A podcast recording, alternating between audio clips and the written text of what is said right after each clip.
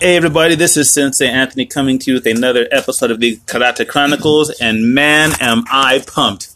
This is going to be the first start of what I call the Legacy Edition. I've been talking about them for a long time, but this is my father and my uncle in attendance, and without further ado, we are just going to hop in. So, for the sake of posterity, Pop, you go ahead and go first. Uh, could you give me your name, uh, your rank, and how long you've been studying? Okay, my name is Bobby Thomas. I'm a sixth degree uh, black belt in Kempo Karate, and I've been studying for approximately 52 years now. Fantastic. And you, Uncle, how about yourself? I'm a sixth degree black belt in karate, and I have also been studying uh, 52 years. Wow. That's a long time. That's a couple years over my thumb. Y'all just showing out now, whatever. So, um, just for the sake of like I said, the people listening, they've heard me talking to you guys or talking about you guys a long time, and people have gotten snippy with me because I don't Yeah. agree with the current Yeah. status. But now I'm saying, ha, these are the people that got me all snippy. So I feel like I'm a little chest out right now. So, um, what made you guys start training in the martial arts in the beginning? Well, uh, the way I started, I was, I was reading a Superman magazine. So I turned it over to the back, and I saw this guy in a white gi and a black mask. And he's standing here with his arms crossed, and it says, Defend yourself. I said, Wow, that's pretty cool. I think I like to do that. You know? I can learn that. Yeah. So uh, there's uh, they give you uh, an address, Uh huh. and uh, at the time, I think I was uh, 15 at the time, and you know it said give you the address and the send. it- I think it was about a buck fifty or something like that. I didn't know anything about a money order, so I got a dollar and 65 cent change, put it in the envelope, and stuck it in the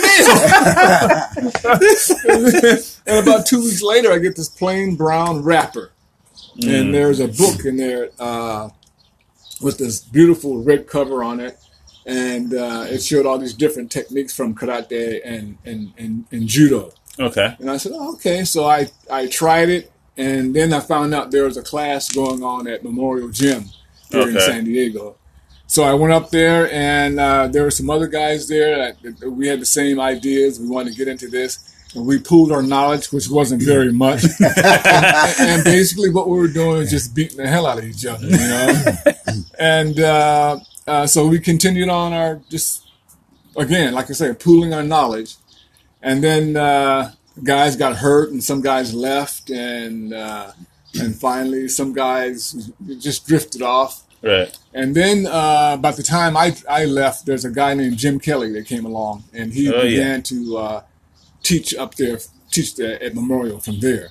But by that time, I had left, and that's when I discovered uh, uh, uh, Freddie and I's current instructor, uh, Mr. David Cardenas, and he's been our instructor, our father, our guide ever since then. Mentor. Very nice. Doing all that, yeah. How about you, Uncle? Was your uh, start the same way? Uh, no, not quite that way. Uh, uh, no thing- envelope with a Superman. no.